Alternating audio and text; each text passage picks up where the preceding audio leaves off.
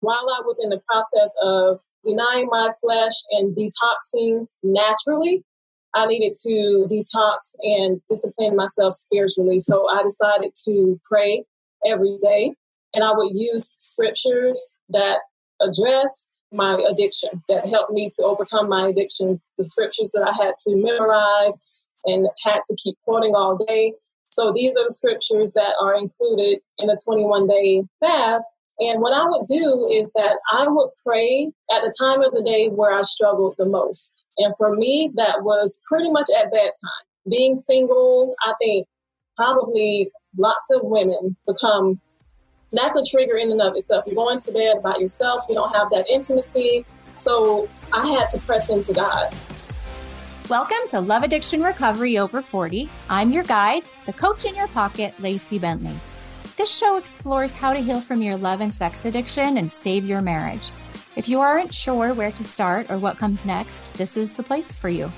I've spent 23 years leading women through addiction recovery, and I can tell you for sure no one succeeds alone. You've got this, and I've got you. Let's get started. Hey, ladies. This next episode is actually an interview I did with author Melodie Shekia, who wrote the book Life After Porn Addiction. It's a fantastic book, which I recommend for women, especially Christian women dealing with pornography addiction. I took myself through it, even though my pornography addiction was in high school. And I found so much value, especially in the daily devotionals. So I wanted to introduce Melodie and her book to you today. I hope you enjoy it. Let's listen in.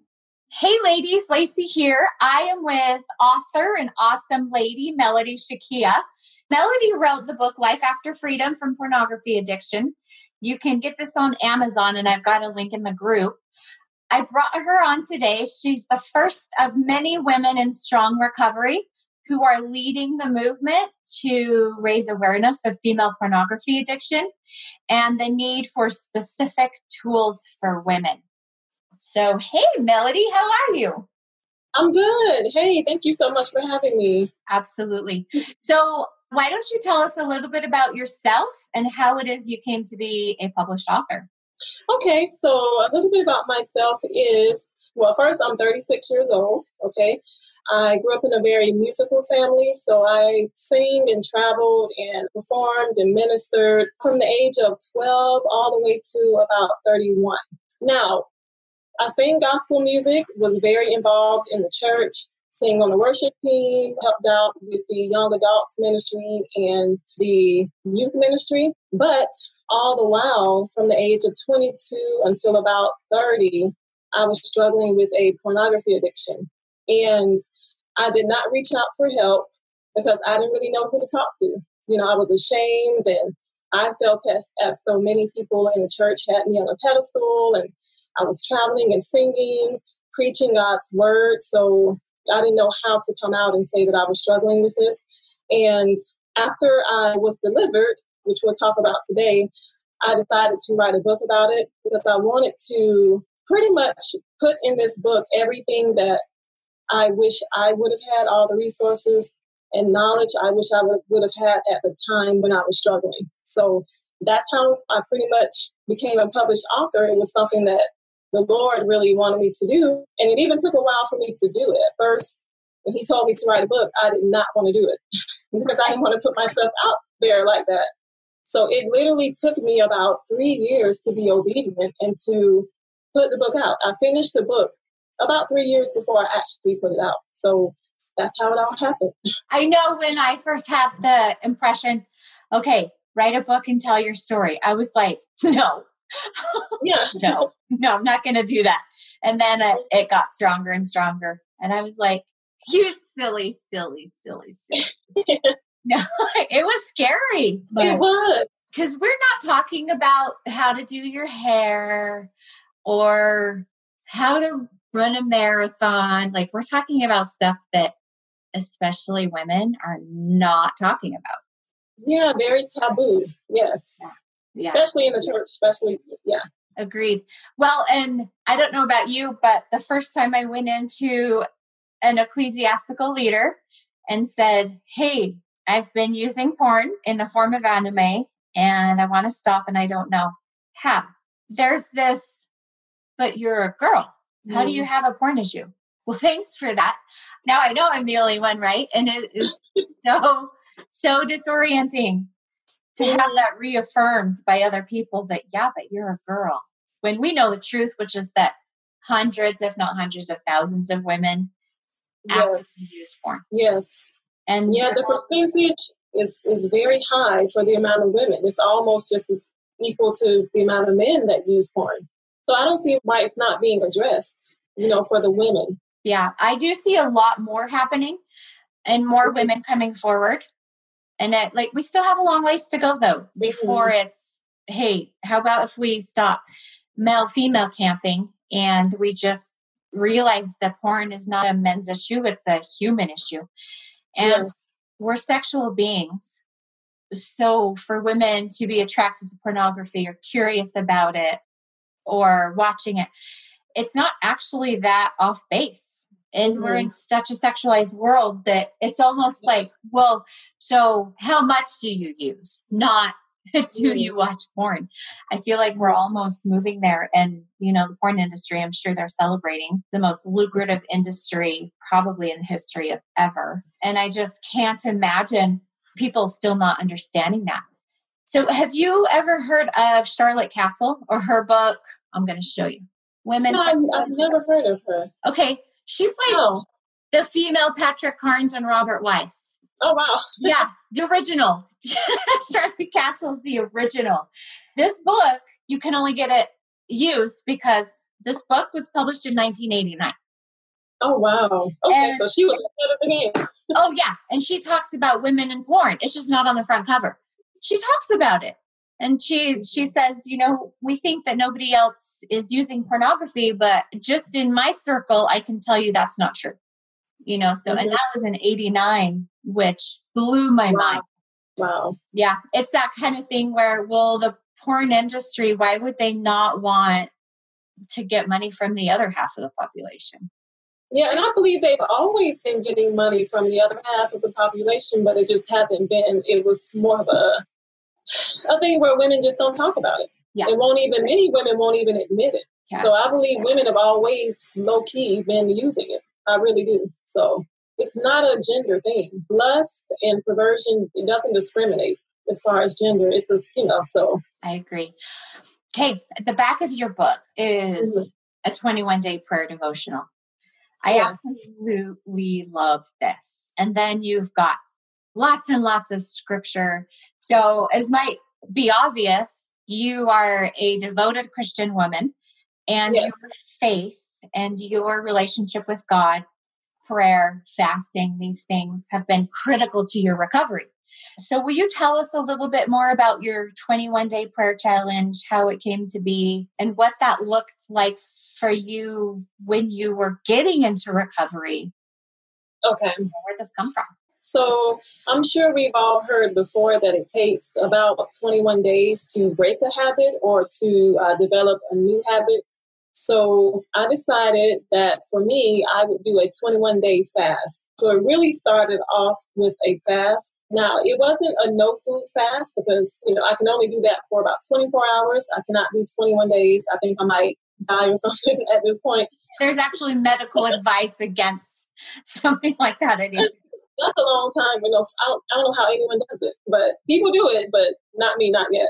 But I did a 21 day no meat and no bread fast. So it was mainly strictly fruits and vegetables. So that is a way of denying your flesh big time because most of us eat meat and bread. Even if you don't eat meat, you still eat, people eat bread. So for me, that was a, that was a challenge for me. So but while I was in the process of denying my flesh and detoxing naturally, I needed to detox and discipline myself spiritually. So I decided to pray every day. And I would use scriptures that addressed my addiction, that helped me to overcome my addiction, the scriptures that I had to memorize and had to keep quoting all day. So these are the scriptures that are included in the 21 day fast. And what I would do is that I would pray at the time of the day where I struggled the most. And for me, that was pretty much at that time. Being single, I think probably lots of women become that's a trigger in and of itself. You're going to bed by yourself, you don't have that intimacy. So I had to press into God, you know, because I didn't have a man there. I had to really press into God and pray. So I would pray for about 30 minutes to an hour. I would worship. And that's how I came up with the, the 21 day devotional. It pretty much went along with the fast. And in the devotional, I include one scripture per day to pray and to also meditate on all day. And also, I include a short prayer.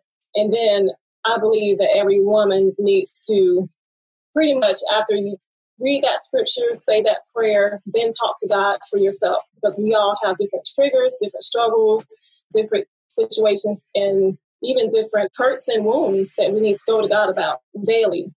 So that's how it all came together. Yeah, I remember when I was reading your book, I just started at the beginning and just read through.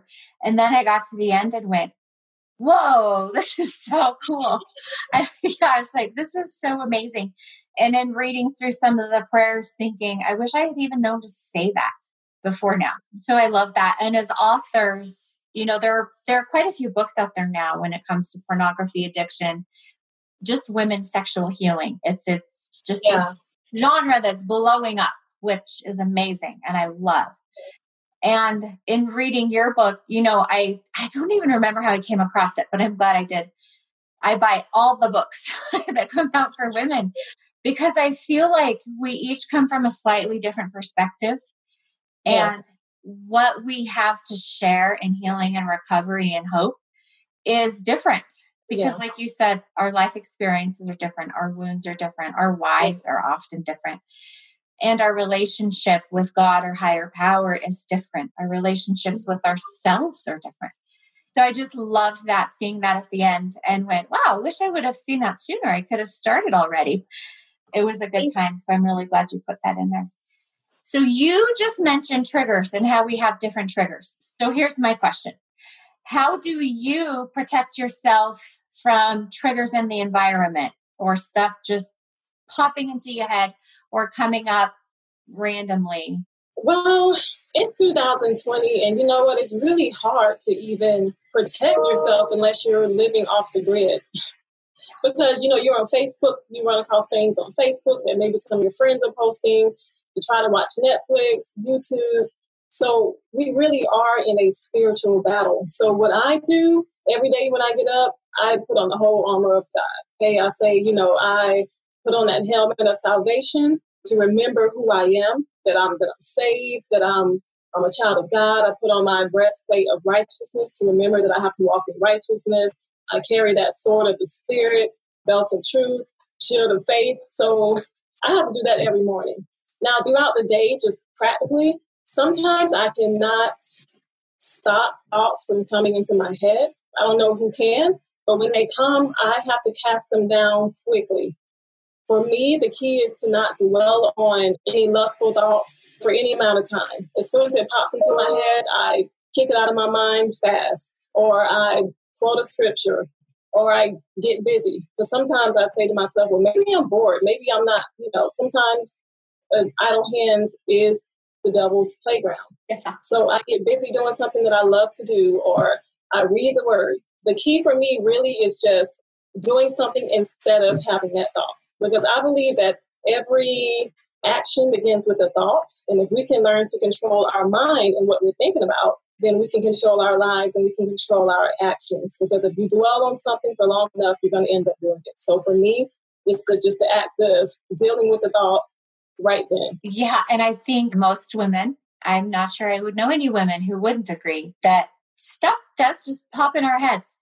In this group, The Distracted Woman, we have women in here who are dealing with the pornography addiction recovery or the masturbation recovery. And we have women who are dealing with emotional affairs and fantasy worlds. And man, that stuff comes in fast. yeah. Yeah. So, yeah, it just just jumps right in. Do you find that you have less of those thoughts jump into your brain now that you've got longer term recovery? I would say, yeah. Yeah, I have less of those thoughts. Yeah, because mainly my thoughts are mainly just about my relationship with God. What can I do for Him? And my thoughts are just on other things. and just on other things that I've replaced all of the lustful thoughts with. And I believe one important thing to do is to replace. If you're struggling with pornography, replace it with something that you love to do, replace it with your gift and your talent, and just get busy. Because once you get busy doing the things that you love and living a purposeful life, you really won't have much time to think about pornography and think about that old life and you wouldn't want to go back. So yeah, I have I have less thoughts. I love that. I ask because for a lot of the women who attend my groups and who are in here, the question comes up a lot: Is it ever going to get better? Am I ever going to stop thinking about pornography, or my emotional affair, or this guy I have a crush on? Am I ever going to be able to stop? And so I appreciate that. Yeah, I found the same thing.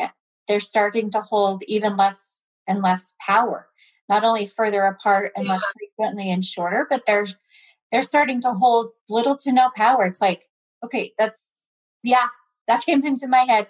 Hey, sweetheart, what's for dinner, right? yeah, I mean, you just learn to move on. Yeah. Because you know, that's going to happen. I believe the enemy's never going to just say, you know, but he's always going to come back to try. There's always going to be a thought to come back and to try you to see, hey, can I get this person to fall again? So I think is we have to just be ready and to just be on guard and expect to have thoughts sometimes. I believe everybody does. Yeah, you just have to be ready for it and be ready to deal with it. And if you are, you will be fine. I love that. Thank you. So let's say you're at a gathering with your friends. You're hanging out with your sisters or your family or some friends. You're hanging out. You're not in your own environment, you're in someone else's.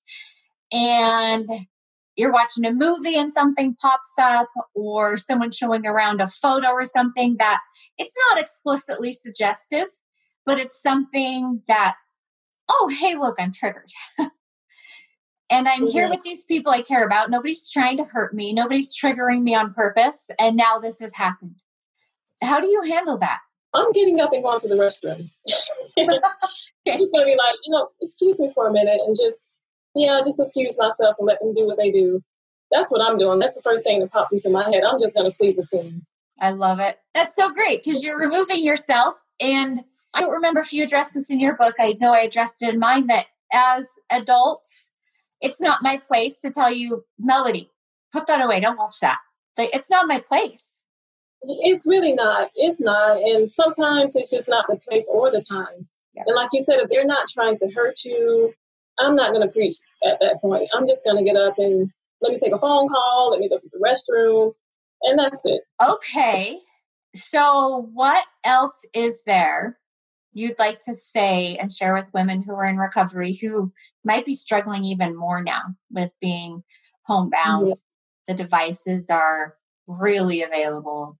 Well, I would say that even though we're home and you have all the devices at your disposal, I would say to continue your freedom journey.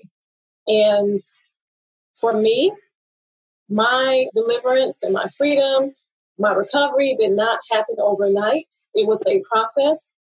And I would say you're even blessed to be home. You're in a position where you can become stronger daily because you're being tempted daily. So I would say count it as a blessing and learn to discipline yourself, learn to pray. If you believe in God or whoever you believe in, learn to spend time with your Creator or learn to lean on your faith. This is the time where you can grow and you can strengthen your ability to not relapse. But understand that it's okay. That does not end your journey. It doesn't mean that you failed. It means now that you need to sit down and strategize what happened. What was that trigger? What were you feeling when that happened? That just gives you more information so that now you can win that battle if it pops up again. But understand that you have to do some work on your part. And that's one of the major things that I learned overcoming my addiction. That's the thing that really set me free. That's the light that went off was that I'm going to have to actually fight against this thing and win. You know, is freedom is not going to just fall in your lap for me, I did not just wake up and was delivered and set free and did not have the desire. I had to really discipline myself. I had to really address the root causes of my addiction And to get healed, I had to really go on that journey. And that's the thing that I would like to leave with you that you're going to have to do your part. You're going to have to do it. You know, no one can win this war but you. I love that. And I know we talked just a little bit ago about how it's not about fasting and praying enough. That's not what it is. It's not, you're not being delivered. You're not going months and weeks and then years with no slips or relapses because you're not faithful enough. It's because we have to work for this. Yeah, you have to work and you have to work hard for it and you have to do the work every day. Every day. Honestly, the days where I thought that I was good, that I, I was totally delivered and free, that was the day that I fell. Those are uh oh days. that was the day that I fell when I just like, I'm just going to let my guard down. And you know what? You can't let your guard down. No. It doesn't mean you have to live in fear. I'm not saying that. I'm saying you just have to keep that guard up and be ready for those triggers because they will happen. Be ready for those thoughts because they will come and deal with it. And that's it. And I talk a lot about sacrifices we have to make and things mm-hmm. we have to give up. Did you find that that was true too? Were there things you just had to give up? Or did you get to keep everything that you had before? No, I did not get to keep.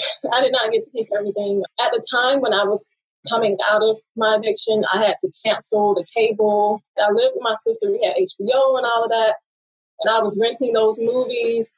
I had to cancel. We had to just get rid of that. I had to get rid of my cell phone at night for a good while. I would put it in my sister's room or go put it out in the car so that at night I wouldn't pick it up. I had to put my laptop in the living room. So whenever I used it, it was out there for everyone to see. So, yeah, there are in the beginning stages or just for however long you feel like you need to, even if it's forever, there are some things you're going to have to sacrifice. Yeah. Yeah. You know, I remember when I gave up Facebook, the withdrawals and stress of giving up Facebook was almost as intense as cutting off the relationship with the guy I had a crush on. I was, yeah, it was, no joke. Yeah, it was so nutty. I was like, I'm losing my mind. I call my sponsor hyperventilating. I'm like, I'm not okay. I'm not okay. and she's going, it's social media. It's not a big deal. right. But it, it can be. The things yeah. you have to give up, like it's uncomfortable and maybe even painful. But it's worth it. It's worth it. This is your life at stake. This is your purpose and your destiny. And every moment that we spend doing something that's just unproductive, you know, aside from everything else, watching pornography is just unproductive. It's not helping you in any way. Every moment we spend doing that, you know, we're missing out on living a life with purpose. So it's worth it. Whatever you have to give up is worth it. Yeah, I love that. Okay. Well, thank you. This has been fantastic. I really appreciate your time. I appreciate you being so open and sharing yourself and your recovery with the women in the Distracted Woman group. And I love your book. I love, love, love the 21 day challenge and how you encourage women. Okay, so, okay, here's this to get you started, and then put it down and talk to God yourself. Mm-hmm. You know, I love that. Yeah. It's so important. Thank you. So that's it. Thanks so Thank much. you so much for having me. Thanks for listening. Can I ask you a favor? If this resonated with you, will you leave a review on Apple Podcasts? Your input allows us to reach more people and make a bigger impact. Next, if you're wondering whether or not you're ready for recovery, take the quiz by going to www.herrecoveryroadmap.com forward slash quiz, where you'll find the right next step for you. Until next time, don't forget, you've got this and I've got you.